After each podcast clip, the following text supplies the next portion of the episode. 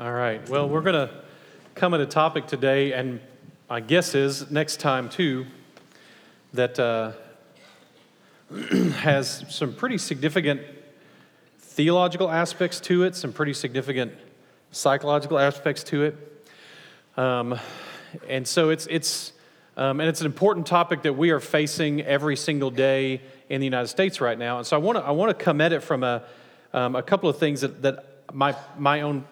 Like first, I want to define the issue and then build towards what I think is really going on in some of this. But so the question is, as we're dealing with and facing and discussing conversations about things like sex and attraction and gender and that kind of stuff, I want to define this first and help us. So one of the things that we really as Christians are kind of famous for is doing what Peter did. If you were here when Paul spoke a couple of weeks ago on Sunday morning, he and I were, and the senior pastors were, at the beginning of each of our meetings, we read a chapter of the Bible and discuss it to open up our meetings, and we're in Mark, and we're in the section of the Transfiguration, and it's the section where we just read through the part where it says that Peter didn't know what to say. That didn't keep him from saying something, he just didn't know what to say. Like, he said, "We ought to build 3 booths, one for each of you." And then Mark, who probably, as we studied for well over a year, who was probably Peter's note taker, says, because Peter didn't know what to say, so he spoke. That's what we do. And as Christians, we're kind of famous for that. For a long, long time, we have a reputation for jumping to conclusions, speaking before we've actually thought, even from our own perspective. And so that's how we get involved in things like the Crusades, 1,000 years ago. That's how we get involved in,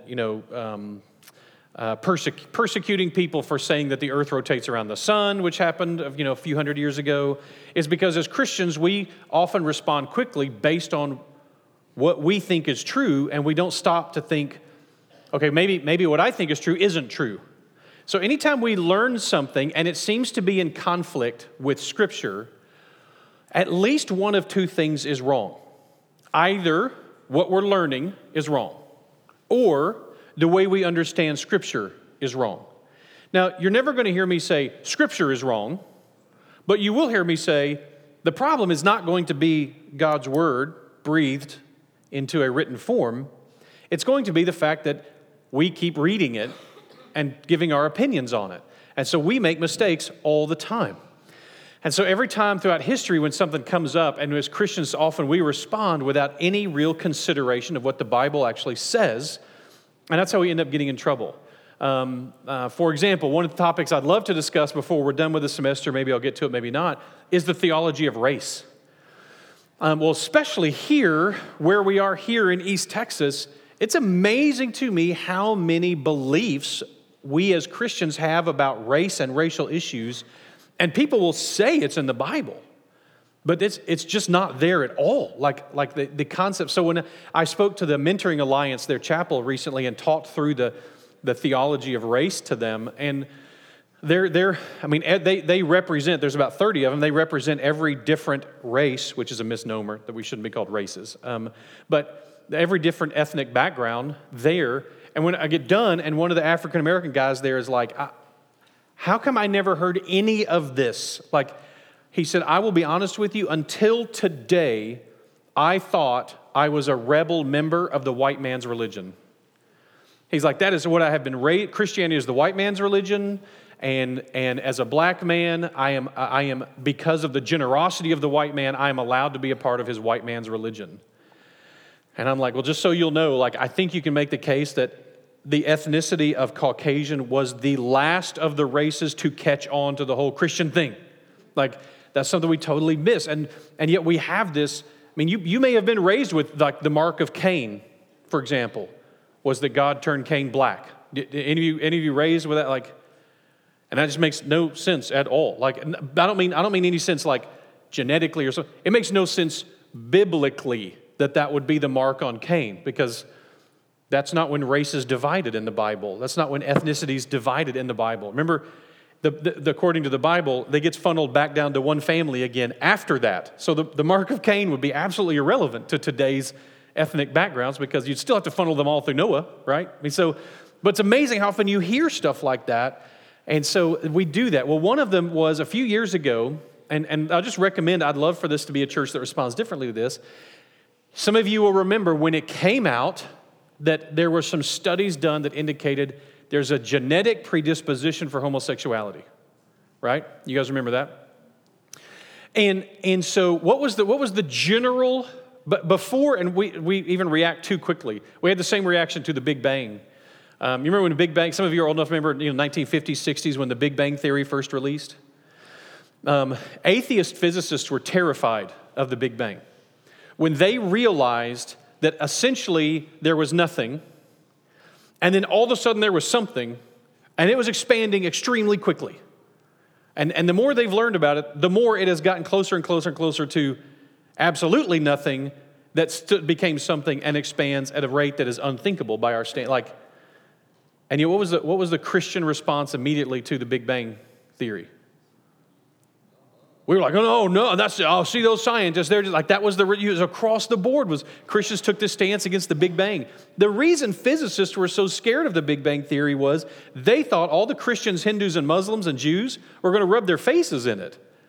They were going to go, hey, kind of like there was nothing, and then all of a sudden there was something, and all the Christians were going to go like, we've been telling you that all along. There was nothing, and then someone spoke it into existence, and then there's something. There was this huge kind of community sigh of relief across the atheist scientific world when Christians responded negatively to the Big Bang, rather than going, right. Yeah, that's what our book says happened. There was nothing, and then there was suddenly something. Like, right. Glad y'all are catching on. That would have been the appropriate Christian response. So remember, so there's a genetic predisposition for homosexuality, allegedly. And by the way, the studies would indicate that there probably is something of a predisposition for some people who end up in the homosexual lifestyle. So, of course, Christians came out before the atheists could respond, and the anti-Christian. We came out and declared God would not make someone gay, right? That was the big Christian response. Well, we know that's not true because God wouldn't make someone gay. So what's? You may have heard of the doctrine of original sin. Ever heard of that? I hope you have. That's the one that says that all human beings are born sinful. All human beings, from Adam. That after Adam, every human being since him was born sinful. Apparently, except for homosexuality. Do you see how the idea that there would be a genetic predisposition to something that the Bible calls sin would be something that Christians should say, right, yeah, we said that. There's a genetic predisposition to all sin. We're born sinful, prone to wander, selfish, egocentric. Why would this be the one magical thing? And then the argument that the other side makes is that if someone was born with a predisposition, that should allow them to behave however they want to. What possible sense does that make? I mean, none, right? Ethical decision-making has nothing to do with what even your inborn desires would be. If I think having sex with women is awesome, that doesn't give me permission to just do that, right? There's still ethical decision-making about that too. Drives and interests and desires and attractions have no bearing on moral and ethical decision-making. None. And so we as Christians have got to learn to speak about these things intelligently rather than having a knee-jerk response to realize like, well, yeah, of course, that we are the last people to be surprised there are genetic predispositions for sin. We would be the last people to go like, wait, you're saying people are born tempted to sin? No way. Like, right, our book says that. It said that all along. That's a good response. So let's talk about this whole gender issue. Let's get some basics out of the way. So let me help you with this. So let's this is the terminology we're gonna come at this with. The first terminology we're gonna use is the word sex. I'm not talking about the behavior here. I'm talking about the male-female sex. Okay, your sex. I know for some of you, you already know this. Your sex is determined by your XY chromosome situation. Okay, it's you had nothing to do with it. You had no say. You got no vote. And this is one of the problems that our modern-day culture is dealing with in regards to sex, is that they didn't get to decide it. And that's not fair. And I'm not kidding. One of the things, so postmodern thinking, we have three basic metaphysical viewpoints philosophically throughout history. They're very creatively named. Pre-modern, modern, postmodern, okay? No one knows what the next one's going to be. Like, everybody's waiting for like, what are you going to name the next one? This ought to be interesting. Postmodern. So here's one there's lots of tenets, and I could spend weeks and weeks teaching on the philosophy, the metaphysics of these. I'm not going to. I'm going to tell you about one of them. The pre-modern belief, the pre-modern metaphysic, a metaphysic is what it means to be in existence in this universe. Life, the universe, and everything, right? To quote Douglas Adams. So that's what a metaphysic is. What does it mean to exist? What is existence about? What is the universe existing about? So that's the question of the metaphysic. The pre-modern metaphysic, which was around until somewhere plus or minus around the Renaissance era, around there, said, among many things, but I'm going to focus on one tenet, and that is there's an external source for everything. Everything has an external source, external of humanity, value, purpose, life, meaning. All of that has an external source. It all came from somewhere else.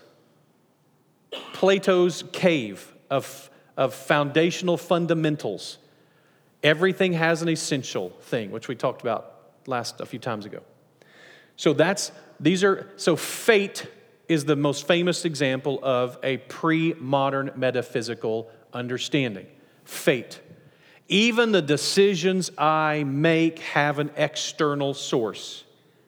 It's not me, it's fate. And anybody remember reading Oedipus? Right? So the story of Oedipus, what is the moral to the story of Oedipus? Oedipus the king. What's the moral of the story? And the more you try, the more you certainly are fated, right? It's like you cannot escape your fate.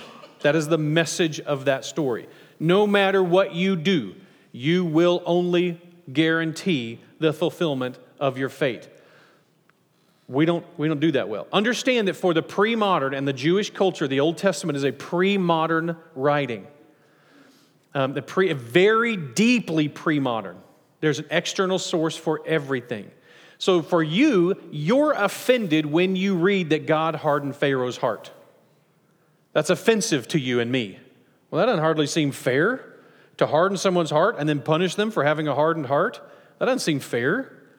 But understand that to the pre-modern, of course God hardened his heart. That's the only person who could have hardened his heart. Pharaoh had no power to harden his own heart. That's his fate. That was his purpose. God purposed, he created Pharaoh to be a bad example so that he could crush him in such a way that everyone could see it. For the pre-modern, that's not like shocking or weird or anything. That's right. Is there another way to think about it? They had no other way to think about it. That today, there's still a pre-modern culture left, even in the modern world. You might know what it is?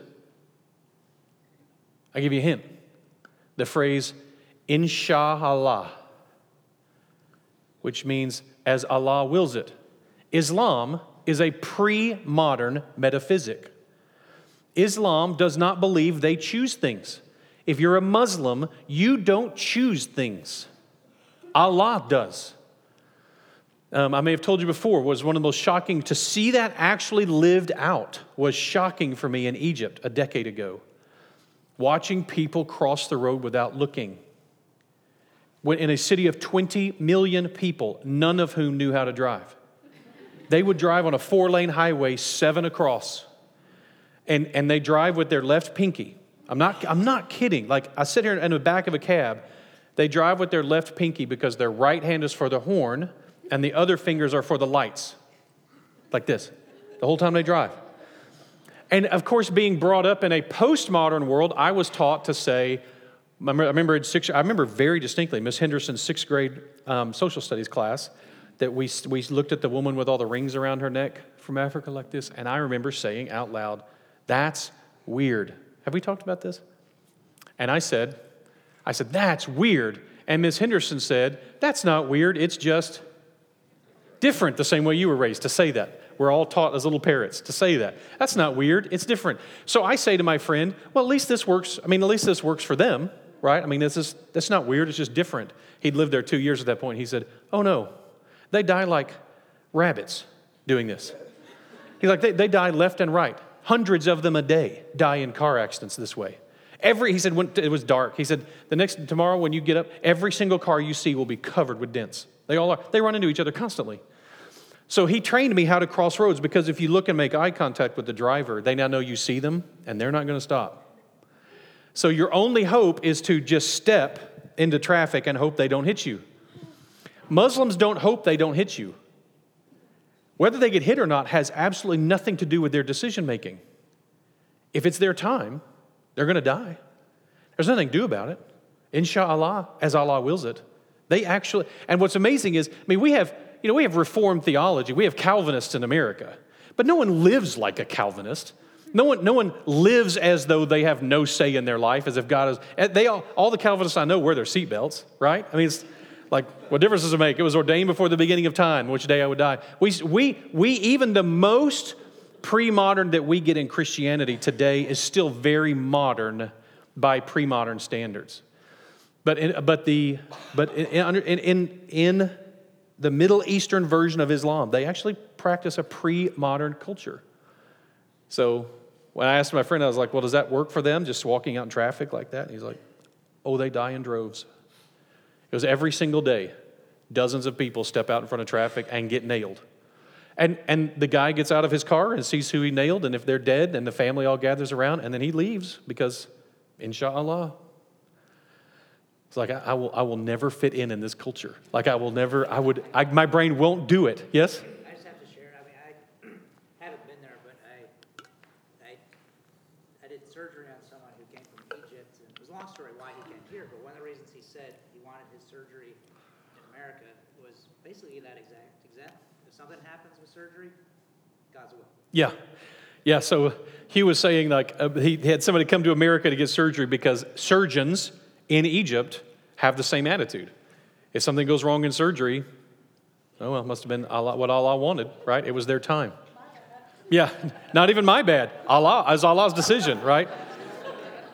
And by the way, to understand Islam, when a lot of people, Christians, will refer to Islam as a legalistic religion. Well, I've got to follow all these rules in order to get into heaven. Understand, Islam is not a legalistic religion. You follow all those rules, and Allah will absolutely arbitrarily, based entirely on his mood at that moment, decide whether you go to heaven or hell. There's no advantage to living it out from an afterlife perspective, except that Allah has told them some things will work in your favor as I'm making that call, but that's it. Yes? Okay, so here's what... How would they ever be offended by anyone? Yeah. Even if they did, because it wasn't them doing it. How will that happen? Yeah, so Reagan is making a classic blunder here. The mistake that Reagan's making is so you're dealing with a faith that that takes no stance on rationality. It does not claim to be a rational faith. The fact that they have multiple views that directly contradict each other is not their problem. So you're right, it makes no sense to hold someone responsible for offending Islam, when what you also say is, well, the only way they could have offended Islam is if Allah wanted that to happen. You're right, that's a contradiction, not their problem. They're supposed to punish you for doing that. So it's a strict... Now, so back to this. The modern view, which came around sometime around it started earlier than that. There were already moderns before that, but even all the way back into the Greeks, there were some moderns, but not many. All the way up until the Renaissance. So the moderns say there are external sources for things and there are internal sources for things. Some things come from without, some things come from within. And that's the modern view. So according to the pre-modern view, we are nothing but creatures. In the modern view, we are creature creators. In the pre-modern view, the universe is our domain. In the modern view, the universe is our home. We have no choice about being here, but we get to pretty it up, okay? We can actually change things. There's freedom. There's such a thing as will. Ulysses is the great ancient story that shows a modern being successful for the first time, which is why Tennyson writes about him, to seek, to strive, and not to yield. That whole concept, okay? So that's the modern view. We did not in America probably have any pre-modern presidents. Almost all of our presidents up until a certain point were pretty strongly modern. Our last, now I'll also warn you, the Christian metaphysic is a little bit of a mixture. It doesn't fit any of them perfectly. The Christian metaphysic is distinct. It has a lot of pre-modern features, a lot of modern features, and one or two postmodern features, but not many. So understand that in this heading, just in regards to the source, pre-modern, the source is all external. Modern, the sum of the source is internal, some is external. And you know where I'm going with this. Postmodern, there is no external source for anything. So my Ford students and others who are in the room who have gone through identity training with me, certain things about your identity are bestowed. And that is offensive to the postmodern mindset. That anything is bestowed on you is unfair. I should get to choose that. After all, I am the only real source for anything about me. So the rejection of bestowed identity is part of what's created our confusion. It is offensive to the postmodern thinker that someone else can tell you something about you, and then you can be right or wrong about that thing. That is offensive. Who are you to tell me what my sex is? Now you can see the problem. If you don't believe there's an external source for anything, then who, including genetics, who is to tell me that I'm a male? Who are you to tell me that? Well, you have an X and a Y chromosome. So? Well, that's what it means to be male. Says who? You see the problem. So for the postmodern thinker, there is no bestowed identity. You can see why there's all kinds of things about Christianity that are offensive to the... And by the way, every one of us in the room are postmodern thinkers, at least somewhat. We are now... My generation was educated and raised by people who were educated by postmoderns. So that's how metaphysics change. It always starts in the educational world. I mean, any philosophical change starts in the educational world first, transferred to students, usually in opposition to their parents, and then on and on. So my parents were educated as postmoderns, but were not raised by postmoderns. They were raised by moderns, educated by postmoderns. So I was raised by somebody educated as a postmodern, and I was, of course, educated as a postmodern. There's no such thing as weird, that's just different. It's not wrong, Chris. It's just different. Like, yeah, but they die doing it. Doesn't that... Anyway... So most Christians today are rather modern in our thinking. That's why we are offended by passages in the Bible where it seems like God doesn't give people a choice and yet he punishes them for it. Of course that's offensive to us. We're modern. But for the pre-modern thinker, that was not only not offensive, it wasn't even news. It was like, well, of course, that's kind of how that works, isn't it? I mean, there's no other way to do it. So one of the things we're facing in America today is this absolute rejection of bestowed identity. Now, this won't work because it's impossible to have aspects of your identity decided by you. It is impossible. This will begin to create more and more of either a psychological issue or a significant cultural crisis. At the individual level, it will continue to be a psychological issue. You never get to rest if you are the only person who can create you. If you're the only person, isn't it interesting now that the word that is often used is, in fact, I'll just ask, what is the word? What do I do when I'm trying to decide what my gender, I identify. Look at the identity word there. I define my own identity as whatever. And that's a psychological breakdown. You don't get to define your identity about certain things. We are trying hard. We're kicking against the goads on this in our culture. There are people now who have decided they are lizards. And so they have tattooed themselves with scales, and they've sharpened their teeth, and they've cut their tongue in half, and they've slit their eyes, and they're doing it because they've decided they are a lizard. And again, I would think the lizard community would be offended by the thought that all it takes to become a lizard is some cosmetic changes. I've been waiting for that we haven't seen. I've been waiting. This must be a huge crisis for those of you who are women, especially to the degree you're in the feminist movement. I've been waiting for someone to step up and say, you don't get to be a woman by adding silicone. There's more to being a woman than silicone. I'd love to see one of those. I've not seen, especially I want to see a far left person take that stance and say, who are you to call yourself a woman just because you had some surgery done? You don't get to be a woman that way. I do not welcome you into the sorority just because you got surgery done. You're not in. Hey, Chris. Yes. My 13-year-old daughter, when CoverGirl announced that they had a CoverGirl, yeah. She saw it on the commercial. She said, that is so not fair. She said, I've not waited this long to get to wear makeup for some old boy to come along and get to steal my mascara. There you go. That's right. There's a side of that you would think, because there's a bestowed aspect to that identity. Are you male or female is a genetic fact. There are a few people who are born with odd XY chromosome situations. There's one type in particular. It's fantastically rare.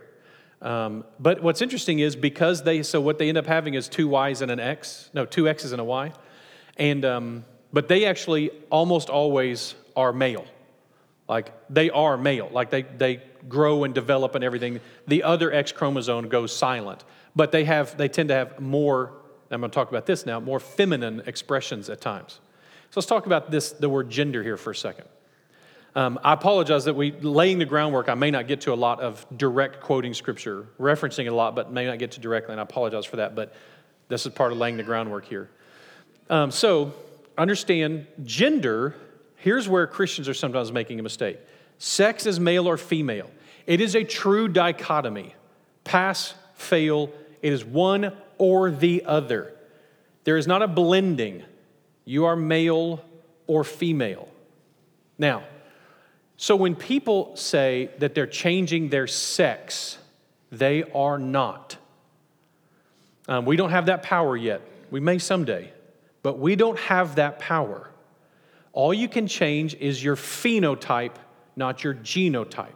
You cannot change. Genotype is what determines. Your genes are what determines male or female. You can change how you look, but you cannot change the genetics of it. And male and female is determined by genetics. This has been the case for a lot of human history, all of it, up until recently. Now, here's what is different, and as Christians, we need to understand this. When people talk about gender, we need to be reminded that gender is a cultural construct. It is a social concept, gender. Gender is not male or female. Gender, as you understand it, and as I do, is masculine or feminine, okay? That is very culturally specific. In Scotland, it is not feminine to wear a skirt, right? If you think so, show up next year when Derek has his on and tell him that. Just dare ya. It's not feminine under certain heading. In Saudi Arabia, it is not feminine for a man to wear what we would call a dress. That's what men wear. That is cultural. That's a masculine or feminine. Of course, it is a continuum. It is. And we need to be okay with that. It is a continuum between masculine and feminine. There are females. Remember, that's male or female is not a continuum. It's one or the other. Gender is a continuum. You know males who are more or less masculine. You know females who are more or less feminine. So, of course, you could have a female who is masculine. Of course, you could have that. Now, I believe that the Bible somewhere between instructs against doing that intentionally and at least hints against doing that intentionally in a few different places. probably 1 Corinthians 6, 9, and 10 is one of the better examples of that. It's hard, it's a little bit tough, but because a lot of the Bibles will say effeminate. The word there, and again, it's a really tough translation because it may be referencing, it may be a descriptor of another word in that sentence, but the word there literally probably means cross-dresser. Now, that was a huge issue in Greece. That was in the Greek language. In Greece, cross-dressing was a big deal because, especially near Athens, Athens was the home of the goddess Athena, who was a cross-dresser. She was a woman who dressed and acted like a man. She was into sports, and she hunted, and she wore a little bob haircut, and she dressed like a man and acted like a man and all that kind of stuff. And one of the ways you worshipped Athena in Athens was that you went and had sex with the temple prostitutes. That was true of all the different temples, but the temple prostitutes. The specificity, specifically for Athena, the way you worshipped her is you went and had sex with the cross-dressed sex.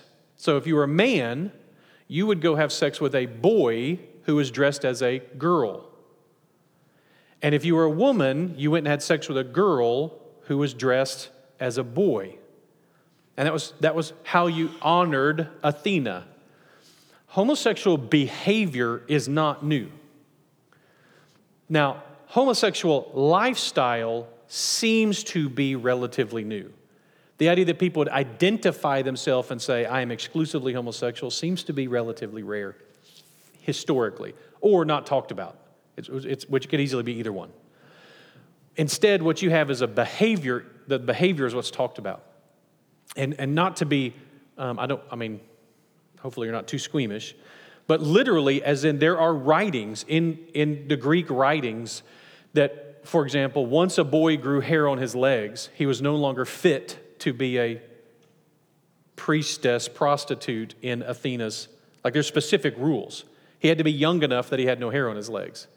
And so we would call that child abuse, but that was actually one of the ways you were supposed to worship Athena, was for men to go have sex with boys dressed as girls. And so, again, none of this is new. It was being done. You can now see why in Corinth, by the way, which is right across a little body of water from Athens, why Paul would tell them in Corinth, would tell the women, don't cut your hair short. And why he would tell the men, don't grow your hair long. Because a man who looked like a woman in Corinth was going to be thought to be a temple prostitute, not a Christian. So it makes total sense that's why we get very clear instructions in Corinth, of all places. We don't have a letter to Athens, but very clear instructions to Corinth, probably why in Corinth there are so, and Corinth, by the way, was a hotbed of prostitution. It was famous. Socrates bemoaned that the most expensive prostitute in Corinth, he could not afford her. As wealthy as he was, he could not afford her. In Corinth, there were footprints literally carved into the stone that led you, with the woman's name in them, that led you, you follow those footprints to her brothel. When we were in Bet Shan, the Roman city, like right there in the middle of everything is a prostitute's house. And there's a mosaic on the floor that shows her. There were coins. There were prostitutes so famous in Greece that there were coins made that honored them, the prostitute. So again, this was a hypersexualized culture like ours is. Anyway, so to understand the difference between gender, so of course gender is a continuum. And of course a man or a woman or a boy or a girl can feel more or less masculine or feminine on a given day. Of course there are days when you're like, man, the testosterone is pumping. I feel like I need to kill something or get muddy. There are days when you feel more masculine culturally. And then there are days you feel less masculine culturally. We should not be offended when the media or whoever talks about feeling more or less masculine. Do you see the crisis, though? The crisis is gender or is sex what determines which bathroom you go in? Is it sex or is it gender? Well, this was never a conversation before because it's obviously sex. You have the male bathroom, and you have the female bathroom. They're even fitted for different plumbing. I don't mean the bathroom. I mean for our plumbing. Because it's not about how you feel. The bathroom was always determined by your sex, not your gender. The problem is people began to say, my gender and my sex don't match. I am a little boy, but I believe inside I am a little girl. Now, one of the things that's really problematic is that's not uncommon for children.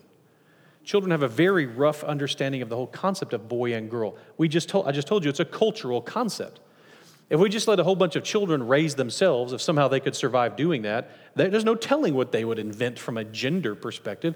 Gender is a cultural construct. By the way, how do you know whether you're masculine or feminine? What? Someone tells you, which is an external source, which is offensive to the postmodern. Who are you to tell me, not only am I male or female, but certainly who are you to tell me whether I am masculine or feminine? You don't get to decide that. So throughout almost all of human history, masculine and feminine was a spectrum. So one issue that we're facing is the rejection of bestowed identity, an external source for anything. This is crippling to the male-female conversation. It's even more crippling to the idea that God bestows anything upon you. It makes it very difficult for you to accept that you are treasure, especially if you've not been treated as treasure, especially if you don't feel like treasure. How you feel about whether you're treasure is irrelevant to whether or not God says you are. How I feel about there are certain things of our identity that must be bestowed upon us or we will never rest, we will never find peace, we will never find purpose, none of that, never. Except that we accept that God has bestowed them on us. In many cases, maybe in every case, despite us, not because of us. This whole generation, this whole metaphysic is spinning out of control and will continue to do so because they do not accept bestowed identity. That's why it's important that we as parents are speaking identity to our children so that, because they're going to get told by everybody else, no one gets to do that. The second problem that we're facing as a culture in regards to this question is masculinity and femininity has always been a continuum along a two-point line.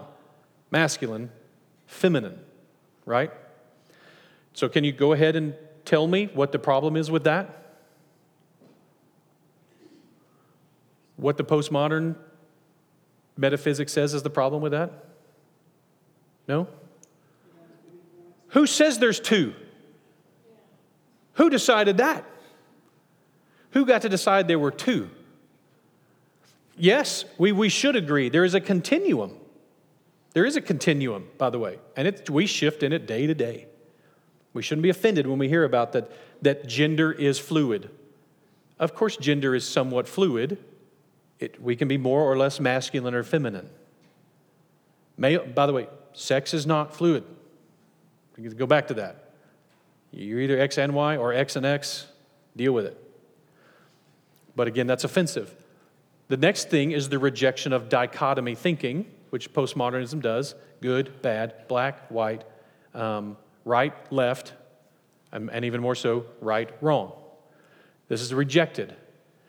So who is to say there's only two? How offensive. What if I don't think I'm either one? What if I'm not on your blankety-blank continuum? Now, what you'll discover is there's, 51, maybe 54 different gender options on Facebook now. Now, What you will see is, I went and looked through them. I was really unimpressed. They're fantastically lacking in creativity. I was so disappointed. I wanted a spectrum. That's what they claim to have now, is a spectrum.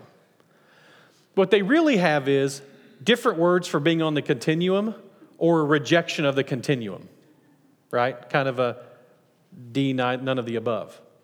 But a photonegative is not an identity. I'm not masculine or feminine. What's the problem with that is, I can tell you that you are. I don't know. I think you're pretty masculine. Don't tell me that, right? I mean, you're totally stuck because masculine and feminine is a cultural construct. We tell each other. I trapped this year's Ford students pretty good with this when I asked them to define masculinity and femininity, and they wrestled and struggled and couldn't do it, and that's because masculinity and femininity is also bestowed by culture. So when we say a man in East Texas, we are not talking about sex, are we? If you say that's a man, are you talking about sex? No, you're talking about gender. What are you saying about them? They're down at this end, right? Who decides that? All the other men. That's right, and women, right? Who, if you say, oh yeah, that I'll pick on Bob. That Bob Axworthy, he's a man, right? And you say that.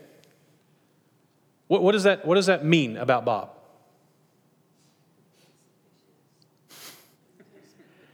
Okay, what did you say? Hunts, fishes, plays sports. He drives a big truck. Drives a truck, has a beard. He's one for like six there, right? Okay. Drinks beer. Right, football. Right? But are those your, Nicole, are those your definition of what it means to be a man? No. So then you wouldn't agree with that. No. Okay. When we actually have a funny story about when we first moved here, because Hugh does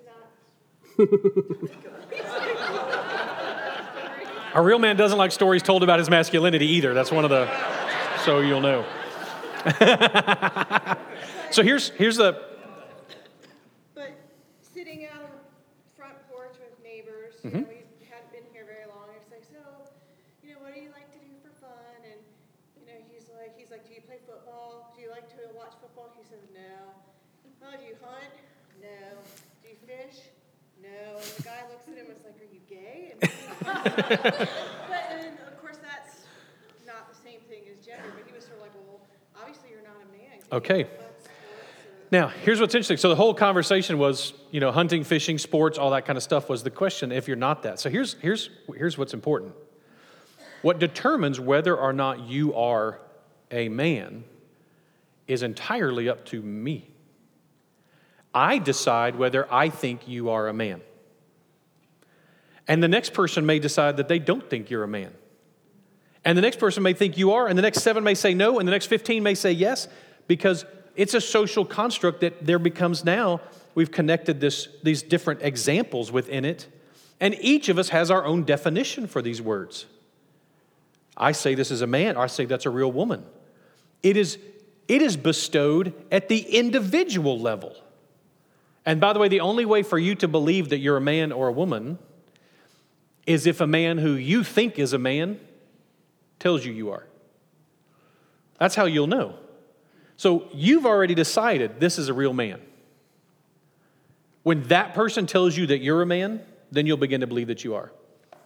Women play a role in that too, but it does seem like men carry the majority of the weight of defining this. When I had the same thing done with women when we talked about this, that, okay, in order to be a man, in order for you to know you're a man who you think is a man has to tell you you're a man, okay? So I said that, and all the men, when I was there studying this, and all the men were like, yes, and I said, to the women who were in this same group discussing this, so you need a woman who you think is a woman to tell you you're a woman. And every one of them instantaneously said, no, I need a man who I think is a man to tell me I'm a woman. That's really intriguing. Now, I don't think women are powerless in this, but there's a certain kind of weight that men seem to carry in regards to speaking this. It's a cool thing that men have that and a heavy responsibility. But understand, notice, I am speaking it into you, and that makes me an external source, which is not fair. Who am I to say? Why do you get to decide?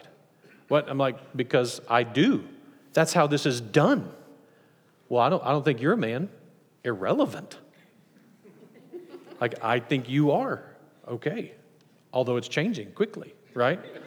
That whole, every single, and culturally, we have cultural standards for that. Gender is. Now, what they're trying to say now is there's a spectrum, but again, like I said, it's pretty poor. The spectrum is actually mostly somewhere along the line, or most of them are just a rejection of the line.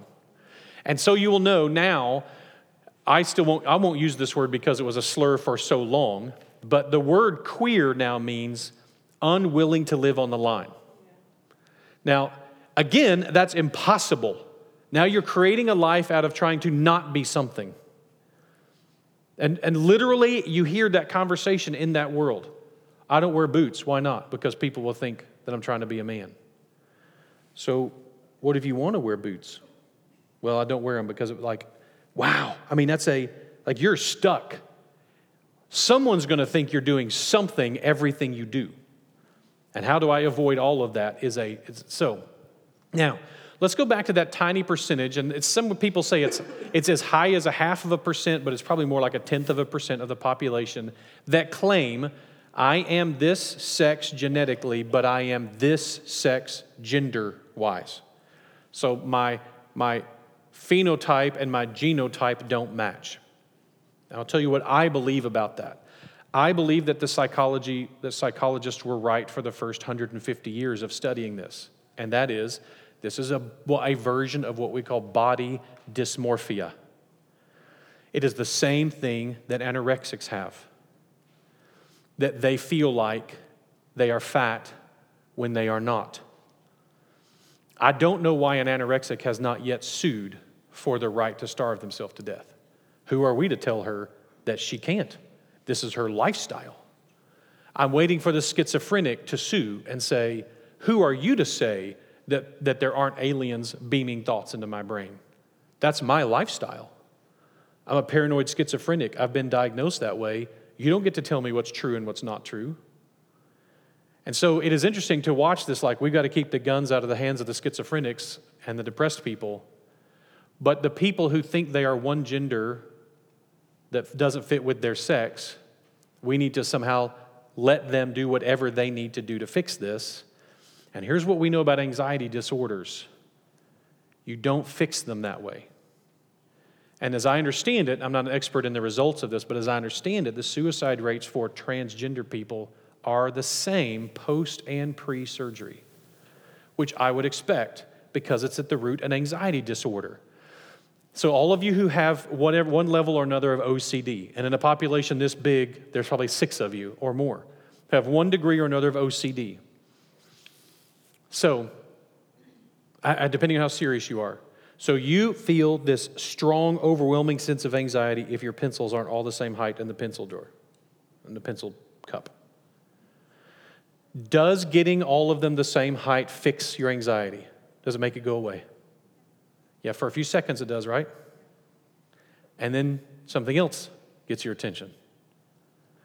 So if you have the anxiety, the type of OCD that you say, I just drove through my neighborhood, and you suddenly get the thought that you ran over somebody.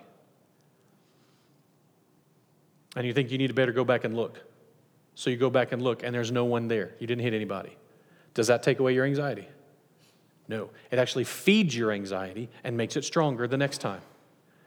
When you're going off the high dive, how many of you remember this? We don't have high dives anymore. I don't know what I'm going to go to in another generation, but you're standing on the high dives, and you're looking off of it, maybe zip lines. We still have those. High dives actually posed a tiny risk, so we've gotten rid of those, of course. Zip lines have no risk. We'll keep those around for a while. You've never been safer since you left your mother's womb when you're on a zip line. We build them 40 feet off the ground to give you the impression of danger. Trust me, walking to the zip line. I worked at Pineco for 8 years. I don't know how many tens of thousands of people got put off the zip lines. In that time I was there, we had 2 people injured, and both of them were on the ladder getting off.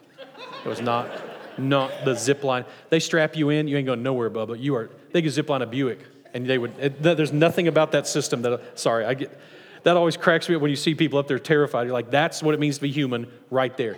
You have never been more safe in your entire life, and you won't push off. Like, you have more danger of dying of starvation sitting there than you are if you will zip off. Like, it's unreal. It really is crazy, the statistics. Now, So what we feel versus reality are fantastically different. We feel something. What happens, some of you may remember, you go up on the high dive and you look down and you chicken out and you walk off. Is it easier or harder to do it next time? Harder. And the more times you do it, eventually about the 4th or 5th time you do it, you'll never do it. Maybe a decade later, you'll finally get the guts, but you won't. But if you get up there and you're terrified and your knees are like jelly and you jump, is it easier or harder next time? Easier, because you've learned that your body is learning from that experience. Feeding anxiety doesn't help. taking someone who has an anxiety disorder, who is obsessed on the fact that though they are a woman, though they are a female, they feel like a male, spending tens of thousands of dollars on surgery to make them look like a male does not change their anxiety disorder. Now, I will tell you, in the midst of when they do that, they also give the people tons of anti-anxiety and anti-depression medication through the whole process. So some of them do feel better afterwards, probably because of the anti-anxiety and anti-depression medication they've been given, not because of the surgery. I'm really convinced that we are harming an entire population of people, taking advantage of them and stealing their money because we can, and making and then another part of the population is making an agenda out of them to use them for their own purposes, when what they are heartbreaking. By the way, anxiety disorders are awful. They're awful, awful things to deal with. And the fact that we are not helping them, but instead hurting them, it just rages the fire out of me. That as a culture, we've decided to like tell them, no, it's okay to put the little foil hat on so the alien won't zip out, won't drain your brain out of your head. We don't do that for schizophrenics. We try to keep anorexics alive. The fact that we don't, it's unreal to me. And there's so much research on it that cannot now be published. But it is all says the same things. This is a body dysmorphia issue. But you're not allowed to talk about that anymore. And it's sad. When you can no longer speak the truth, your culture's in trouble. This is where we are and what we're facing. What I'm going to do next time is we're going to talk about a couple of things. One, what does the Bible say about some of these things? The Bible's pretty silent on some of this, but what does the Bible say about some of these things, especially in regards to homosexuality, so you know what it actually says? And attraction issues, which are way more complicated than the world wants you to think now. And what is the right response of a Christian community to people who have these different issues in their lives, these different attractions in their lives, these different lifestyles? What's the correct response of the Christian community? Which will be awesome, because I am sure we will face them in different ways in our community, in our congregation. And so for us to be prepared to respond the way I think the Bible would teach us to will be, especially for core leaders like this to be prepared, will be huge. So I want to pray, and now you've got at least your brain hopefully wrapped around what the issues we're facing as a culture are, and what really, now when you see them talk about it on the news, some of them will be very precise. They know exactly what they're saying. You'll hear them distinguish between sex and gender and all those things very well. No one ever teaches, no one ever explains what they mean. The sociologists and psychologists on the news, they are all using the correct terminology. The news anchors have no idea what they're talking about, so they use words interchangeably because they have no clue what they never seem to have any clue what they're talking about. Y'all know Brian Houston here in town? He's a good friend of mine, and he was a news anchor for a while. And I told him one time, I was like, Brian, like you totally got this wrong this morning. Like what you said was absolutely inaccurate. And he goes, I just read what they tell me. So I was like, oh, well, that's how that happens. Like he's like, I don't even see it before it comes up on the screen. I just read what comes up, whatever it says. I was like, so do you ever say things you don't agree with? He's like, all the time. I just read what they tell me. Like, I don't think I would be successful at that. Like, and so then the news, they're like, wait, whoa, whoa, whoa, I'm not saying that. Like I would last 4 minutes. Let's pray. Father, thank you so much for these men and women and the families they represent. Thank you for a place where we can come and talk through the truth. And God, that you actually have and give and share the truth. And we can find such freedom in the truth. Lord, that our genetics are one of the gifts you've given us. You've bestowed them on us, and they are a gift, and we can respond to them in submission and appreciation and thanksgiving, even when our genetics haunt us, even when our diseases and our predispositions and the issues that we face make our lives really, really hard. We can still be thankful for the life that you have given us, even in the challenges we face. I pray that as a church, we would wrap our arms around anxious people, people who have any mental challenges, whatever they are, all of us. We all face something. We all have predispositions towards sin and being broken and frailness as creatures of dust. And I pray that we would be a community where people know they will be loved despite, where we know we will be loved despite our frailties and our issues. And Lord, I pray that we will know how to engage while never backing down from the truth.